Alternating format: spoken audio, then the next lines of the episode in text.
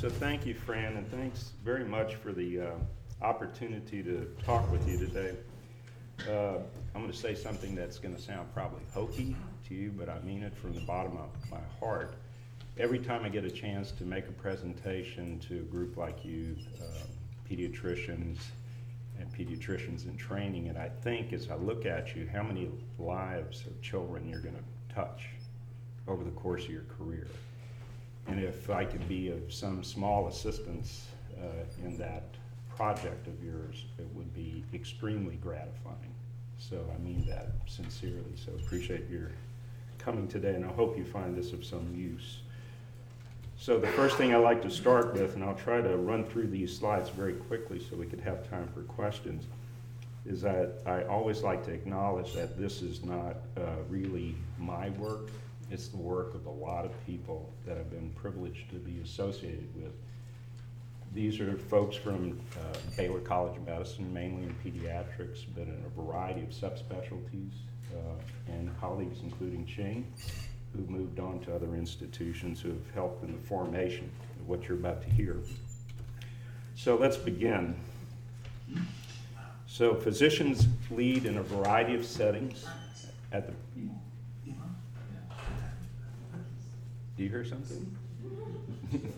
Poltergeist, it's okay. Am I being, am I being followed again? Uh.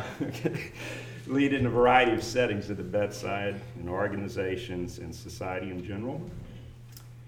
So patients, colleagues, organizations, lots of people turn to physicians uh, and depend on physicians to lead.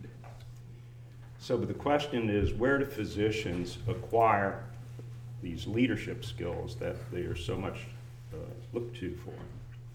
So here's the goals of the presentation. To define leadership as applied to medicine, medical education, describe some key features of this awkward term, reflective practice and leadership uh, as an educational model, and describe how these methods might be applied uh, to fit various constraints and learning targets for groups.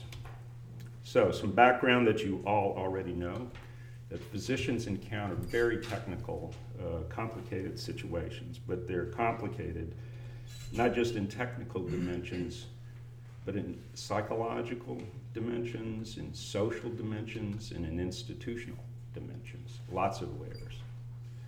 Knowledge and skill are required to guide people through these situations, and it's this guidance function that we focus on in terms of the leadership dimension of the physician's role. So, leadership's a concept that's been uh, studied and thought about for uh, millennia, uh, thousands of years. And if you, uh, let me give you one definition for you to consider. You can read that. Leadership's influencing people by providing purpose, direction, motivation while operating to accomplish a mission and improve the organization. This is just one sample, but it's sort of a classic definition. It's from the U.S. Army Field Manual. But the same themes are repeated uh, across most definitions. And that, for me, there's a core of all these definitions, and that is leadership has a primary purpose or a function. It's not really a position, if you will, it's a function. And that function is to address a need, problem, a threat, or a challenge that requires more of a group than just maintaining the status quo. And by the way, the book that's referenced here, if you have to read anything about this, if you had to pick one thing, I would read this book, Leadership Without Easy Answers. It's written by Ronald Heifetz. He was director of the Harvard School of uh, uh, the leadership program at the Harvard School of Government.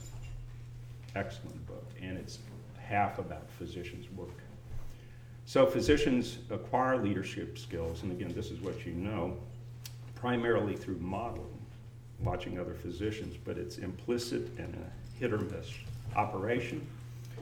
Another factor is that advanced medical education is really an apprenticeship where the primary models uh, that are experienced are seasoned physicians. They're looked to by medical students, residents, and fellows. They're the primary models. So here's the problem that the artistry of seasoned expert physicians is clearly visible as you watch them manage these complicated situations. However, the skills that underpin that artistry are not visible to learners. But we think that they hinge on the same form of reasoning that underpins expert clinical reasoning and judgment, and that the skills can be learned. So the question is what sort of methods can help physicians develop these sort of crucial skills? And here's our approach.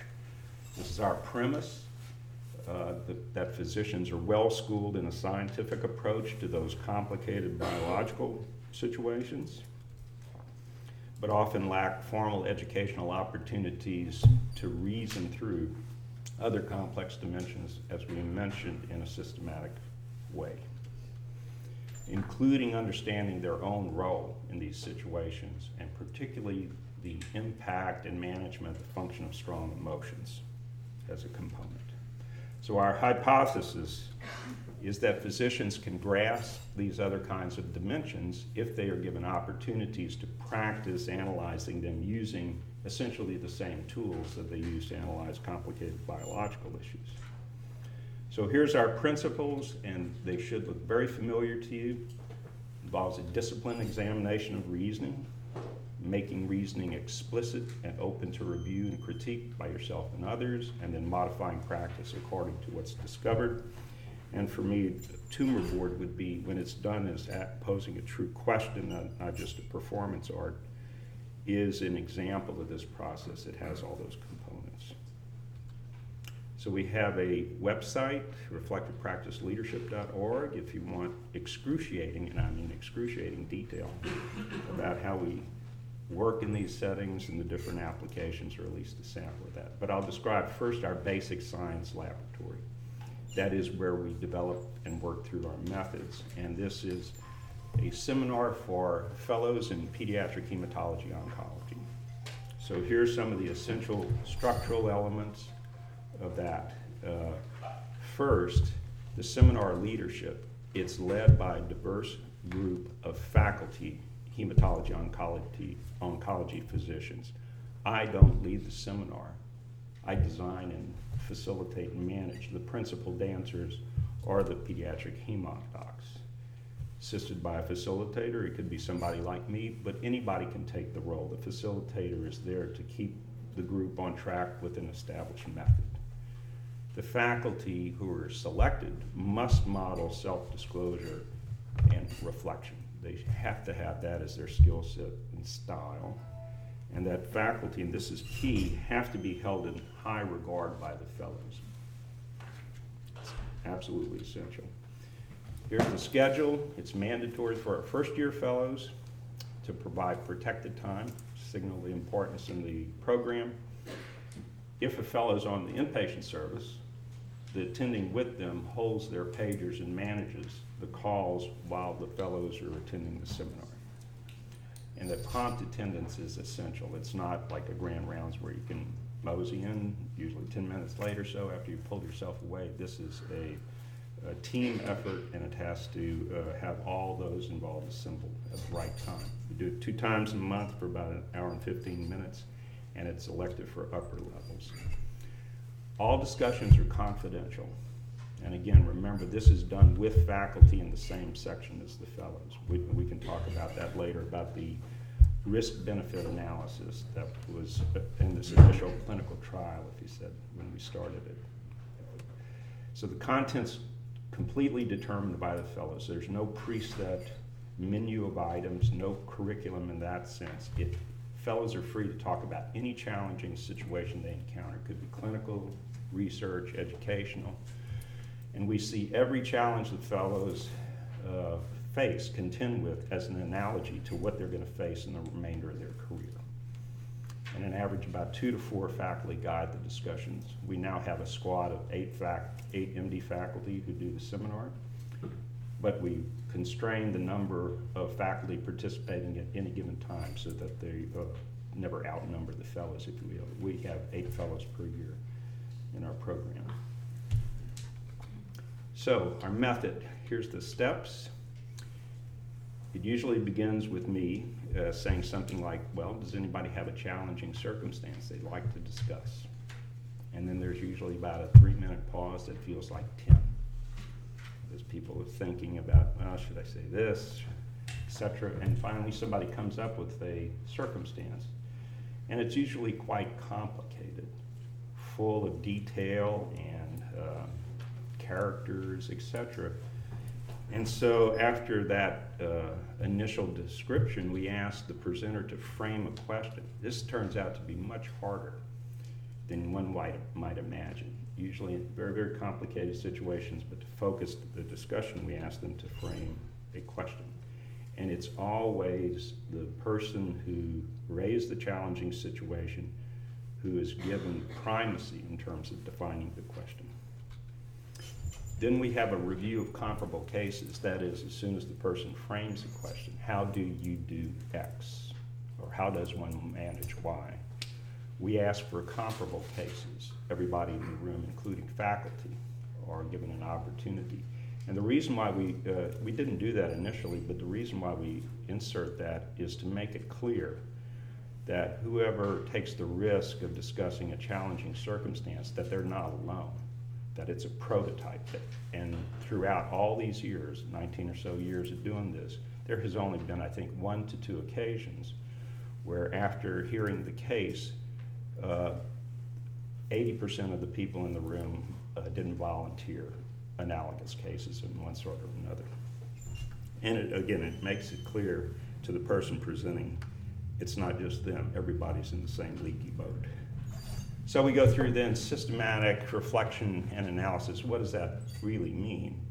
It means unpacking the particular challenging circumstance to understand what factors might be at play, also analogous comparable cases, what's the same and what's different who are, what's the circumstance of the patient? Who are the services that are involved? What's the family situation like? What's your experience with this, et cetera, et cetera? All the while trying to keep track of those factors, just as you do when you're reviewing in a patient where you just can't figure out what's going on. Uh, you don't recognize the pattern. You have to, as one article said, ret- quote, retreat to the hypothetico-deductive approach. That is, you have to work through all the data, sort it through, and come up with your best guess about what's going on, and that's your working diagnosis. We do the same thing. What's your best guess? And then based on that, what are your plans for strategic action? This is the leadership piece. Like, what do you do? How do you guide the child? How do you guide the family? How do you guide your colleagues through this circumstance? And then we do a brief evaluation, which is asking the person who raised the case as a representative, was this useful? If so, how? If not, why not? And then the faculty stay after for a faculty review. And what we do there is we review were we on method or were we not? And it's public. The fellows can stay and watch the faculty review their uh, act, action in the seminar. It's import, it's been a very important step, and it's as she said, when we go off method, if you will, which is not terribly inf- infrequent, it's not viewed as a mistake. It's viewed as a question, like why did we get off track with this rather seemingly straightforward method? Uh, and what we've discovered is that each time we went off track, went off method, it's because the case was so provocative to the faculty that they got pulled into the discussion in a way that was out of order with the sequence. Does that make sense? It was some, it means the case, the circumstances that were represented there are still a challenge for the faculty. And it's good for the fellows to witness the faculty struggle with understanding how to manage the situation. So some example challenges, and I'll talk a little bit more about how these categories were developed, but they should, should seem pretty transparent. Here's some sample questions. Again, remember we do it the same way every time.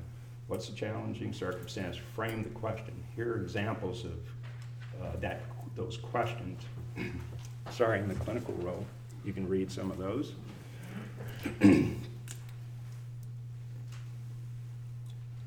For example, how do you break devastating news, relapse, terminal condition? Be there for the family and not let it get to you. Father wants to do everything, the mother doesn't. She, the patient, is going to die, and it's not going to be pretty. And I love the fir- the last one, first session of a, a given year. Does anybody else feel stupid? classic, a classic.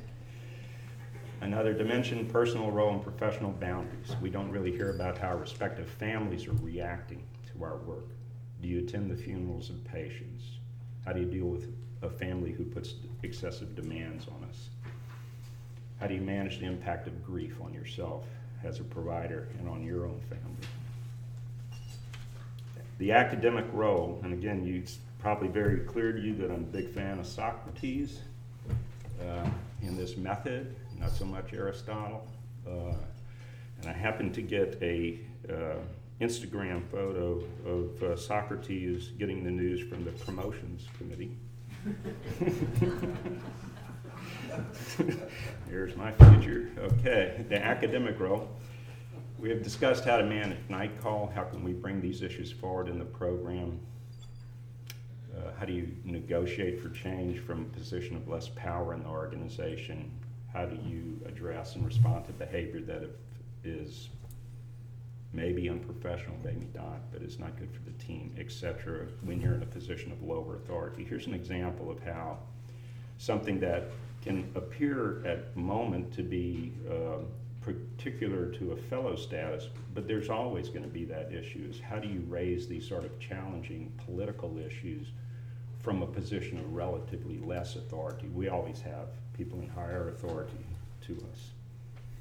Research role. Never done any basic research. How do you choose projects? How do you know what to bet on? First year was demanding but rewarding. Now I'm going into the lab and I know less than the technicians. I don't think I'm cut out for basic science if I don't pursue this. Can I still have a worthwhile career in academic medicine? So those are samples.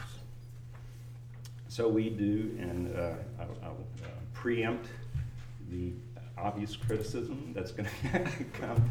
We use self-report measures. They're quick, easy, cheap. We could do better, and we'd like to try in terms of other objective measures, but what we basically do is ask our fellows in an anonymous survey about two months after the year ends to go through and rate themselves, uh, do a double rating on a given set of tasks or capabilities and rate where they think they were skill-wise on that task before the seminar and trying to think of the impact of the seminar because they've been through a lot. Uh, the first year is really grueling. And then to rate where they are on that skill relative to the impact of the seminar. And I'll briefly go through these. These are in your handout, so I won't uh, bore you with running through the details. These have to do with the initial goals of the seminar, understanding the impact on the child in a way that's helpful, the family, on medical professionals in a way that will enhance my ability to experience positive per- professional and personal development over the course of my career my ability to exert effective leadership, reflect on and analyze complicated situations, and positive working relationships. So, and this is based on, all these are on an N of 72 fellows who've gone through this.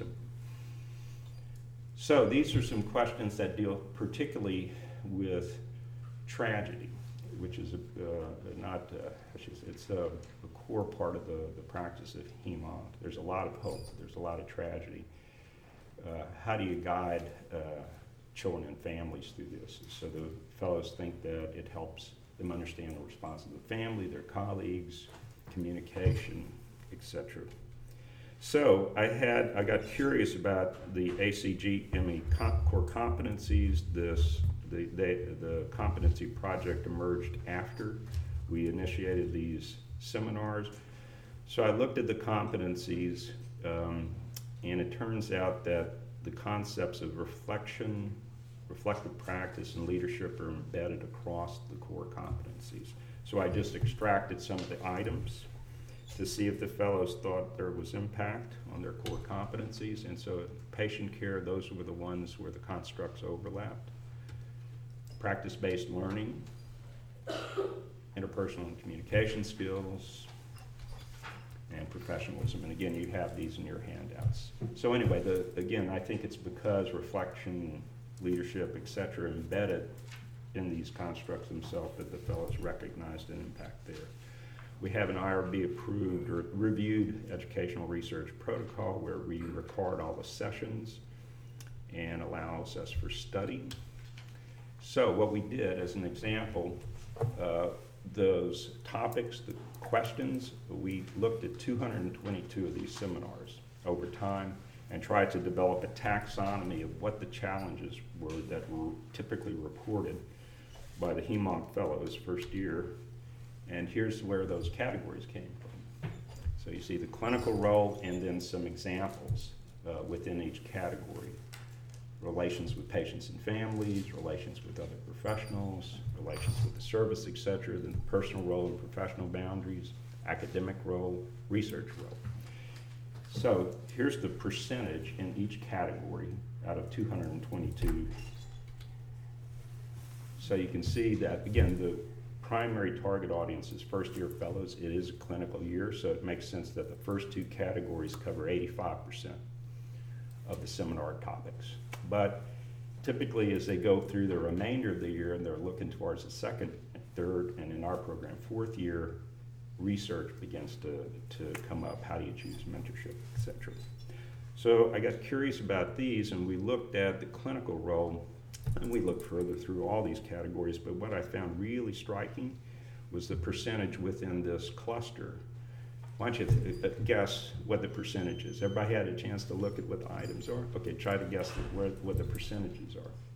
So the basic breakout is this, ninety-two percent are the first two categories. I was surprised that thirty percent of the topics that pertain to the clinical role had to do with relations with colleagues. So I thought that was significant. right? And it led to another research project on conflict between physicians that we won't have time to talk about today.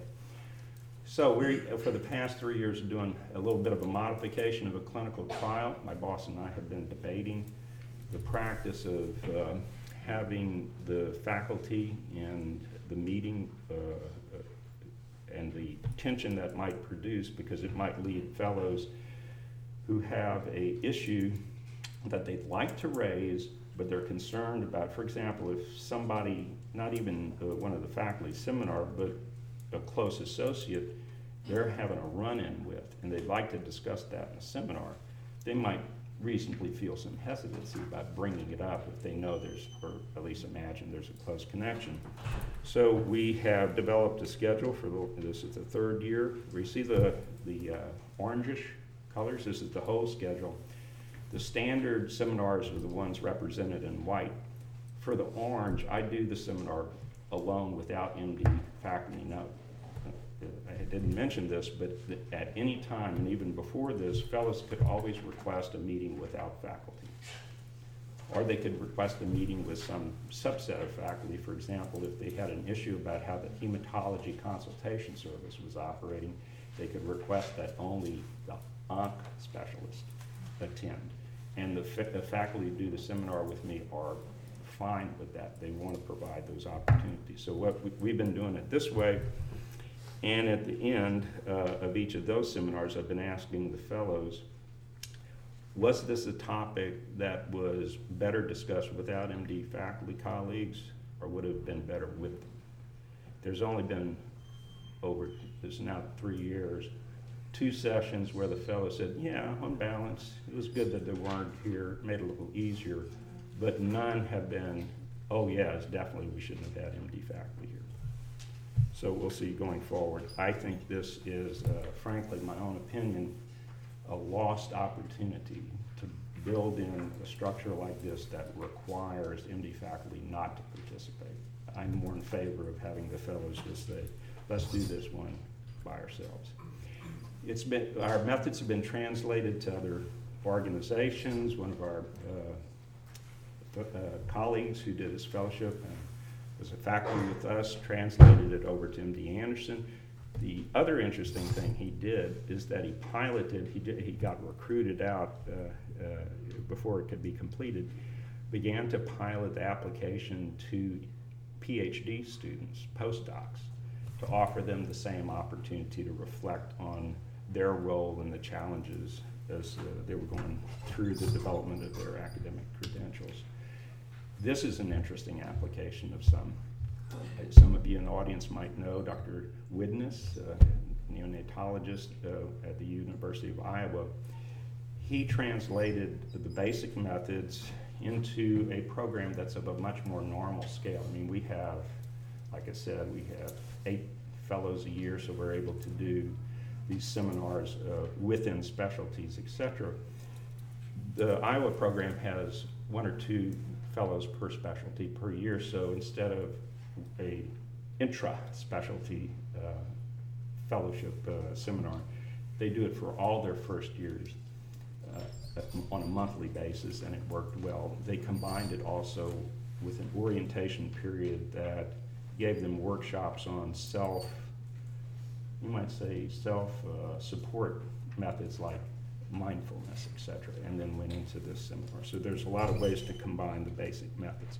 I'll run through very briefly some sample applications. This is not the complete list, but just to give you a feel for how things were translated. Uh, in that list of uh, credits at the beginning is the name of a person, Jan Drutz, who's a wonderful generalist uh, pediatrician who did his training at Baylor and developed a highly successful private practice, but was recruited back to develop the generalist track of the Department of Pediatrics programming, uh, residency programming. And when he came back, he, uh, he thought he'd had very good training at Baylor, but there were some aspects where he felt he wished he had had more preparation. And one was how often he felt and how important it was to guide children and families through tragedy. And so, for example, being the, the pediatrician, first pediatrician to take care of a newborn, follow the child through adolescence, and then have the child suffer a, a, a fatality, a fatal car accident, and how that impacted him personally and his work with the family. And he thought we should help our, our residents better prepare for that. So he knew HEMONC had a lot of that aspect in their role, and so he approached our section, and we developed a brief seminar that all, all interns rotate through HEMONC uh, uh, during their first year. We do a, uh, a, it's not really a seminar. I show up and I ask, I invite one of the hematology faculty and a fellow they're working with to have a conversation with the residents. And I ask three questions. The most important question, the first two are just to give them a chance to eat if they've gotten their lunch really. Hi, how are you doing? The, the principal question is based on what you've observed in this rotation and in other experiences, what have you learned about this aspect of the role? What are good examples and what are negative examples? Because you know we learn as much by negative example as by positive. And then what do you have questions about? What have you seen or observed, but you really don't know how it, how it works? And then it's whatever the residents want to talk about, and it's really to, again, principal part of the method, engage the more experienced uh, colleagues with the residents in talking about how do you guide children and families uh, through this. And here's uh, a bit of the general themes that come up in the conversation. And again, these are principally interns, so the themes are transition to a clinical role in the care of seriously ill kids, the dread of dying children, increased responsibility, volume, complexity, how do you manage ambiguity is a recurring more than others recurring theme, not knowing how do you uh, work with families where the path ahead is not at all clear, and surprised at how resilient the children and families are. Another question, how do you maintain meaningful interpersonal relations with the patients given the pace and the volume of work and the complexity of these tasks? How do you share threatening diagnoses, and how do you answer, and this is really important, how do you answer the questions directly that children have about death and dying. That's really not talked about. It's, it's interesting if I were to conduct a seminar and just say, you know, what are you learning? What do you have questions about? And I, and I time the speech. 95% of it would be about how do I work with parents? How do I guide parents? very little time about how do I work directly with the children. Does it, does it make sense? So it's an opportunity to unpack that. And it's some of the most interesting conversations where essentially the, the faculty have posed the questions, how do you, if the child's seven years old, very, very bright, uh, begins to ask you questions of not just what's gonna happen or what's wrong with me, am I gonna die? How do you manage that conversation? So, we briefly, at the end of each of these seminars, I just hand out a sheet of paper, close my eyes, and ask them to, to rate utility on a five-point scale. So we've done it now with about 900 uh, residents. And again, it's a very simple, I think, design. And here's the questions we asked them to rate. And here's their uh, uh, percentage of uh, agree or strongly agree that this was a useful uh, conversation to have with their senior, uh, more experienced colleagues. Does that make sense? So, and we asked some open-ended questions. And the common responses are is they, they really appreciate having an opportunity to reflect on their personal experiences as they're going through it, right? I mean, it's one thing to do workshops, seminars, and all that, but to embed it in the actual practice when they're living makes, I think, a much stronger impact. And the most frequent, I'm not kidding, the way above any other comments, most frequently noted piece of this for how, what's useful is hearing the internal operations of their experienced colleagues. Again, it's like ordinarily they, it's like watching a duck swim. You know, when you see this gliding performance, but you never see the feet paddling. And here, you get an opportunity to, to peek behind the curtain with a, an experienced colleagues. And all the suggestions were about, uh, well, we should do more of this in the curriculum. So we had been doing this a while, and then the department asked Jan and I, Jan Drutz, to design a workshop on delivering bad news for all second-year residents. And we have, now it's about 60 residents per class.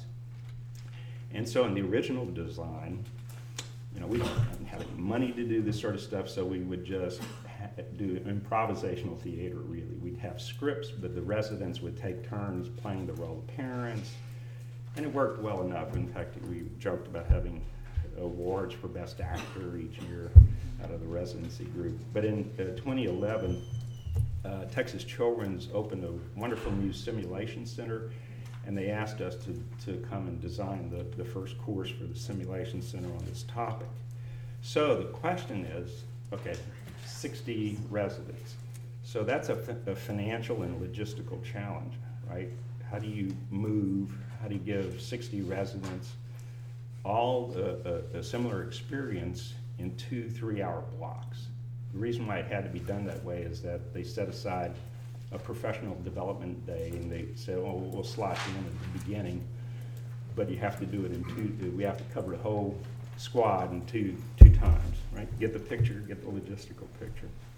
So here's what we came up with, is a, a reflective practice in groups, which everything we do is in groups, not individually oriented. So, on the appointed day, residents are assigned to one of four learning groups or teams, each with the assistance of hopefully a pair of faculty facilitators. Over time, we've managed to uh, recruit enough faculty to fully staff this operation each time with eight faculty being comprised of pairs of specialists and generalists. So the faculty facilitating pair, you get the picture, is a subspecialist and a generalist pediatrician, and we have other people like myself in management roles. But the residents are assigned to four learning groups, and each group, not individual, has a team encounter with a, a uh, simulated patient. And I, it's not standardized, it's simulated. So here's the schedule. There's no didactics, no lectures. We used to do lectures. I even produced a video, and we keep on, kept on evaluating it. and Found that, and I don't think it's just because of my production values, but that didactics really added nothing uh, to the residents' experience of the workshop. So the instructors and the uh, actors meet, set up. I do a plenary orientation, which is mainly logistical. They're assigned to those teams, and then there's four simulated encounters. Each team has four encounters. There's a break, a plenary review. That's it. Here's the phases of the encounters, like a play in three acts. There's the pre-encounter preparation, where the team reviews case information. Whole group explores how to approach such cases, and then the residents are randomly assigned to conduct encounters. I think your handout, I had an older slide in there where they volunteered. That was a mistake. We did that a couple of times at the beginning. But it's more efficient if- and more, I think, how should say, a better sample if they're randomly assigned. Then there's the encounter. That is, the representative goes in and has the encounter. The rest of the group watches over closed circuit TV, and the observing group reflects on what they're witnessing. They reflect on the implications for their own practice. Then the actor and the representative comes back, and they briefly, and I mean briefly, describe their experience. And then the observers, that is, the rest of the team, discuss what was triggered as they watched this performance. What was triggered as they reflected on their own practice? What did they think in these situations? What did they do and why did they do it? And then the group moves to the next observation. Okay, total time 24 minutes. Here's the schedule, for example. There's four learning groups. Learning group one rotates station one, two, three, four, each a different case. That's the whole schedule. And the key points here again, there's no evaluation, there's no checklist. The standardized pay, the actors are given detailed scripts, rehearsals, but the primary task of the actor is not to produce exactly the same performance. They're to do their best job of responding as they imagine they would if they were in the real situation, depending on how the, the resident interacts with them. No checklist, no grades. And it's contrast for a lot of them with other standardized, like simulation approaches, and the actors too. It took them a long time because they do this for several, the medical schools in the area, different programs, to shift away from giving critique to the individual to interacting with the observing team. And the encounters are designed to help everyone, including the faculty, reflect on their practice. So briefly, here's the outcome measures. We've done this with this design now with about 300 residents. The larger number is including the, the way we used to do it before, and I don't report those statistics, but I'm not sure there's a lot of difference. So again, uh, here's the outcomes. Um, Are you familiar with basic principles?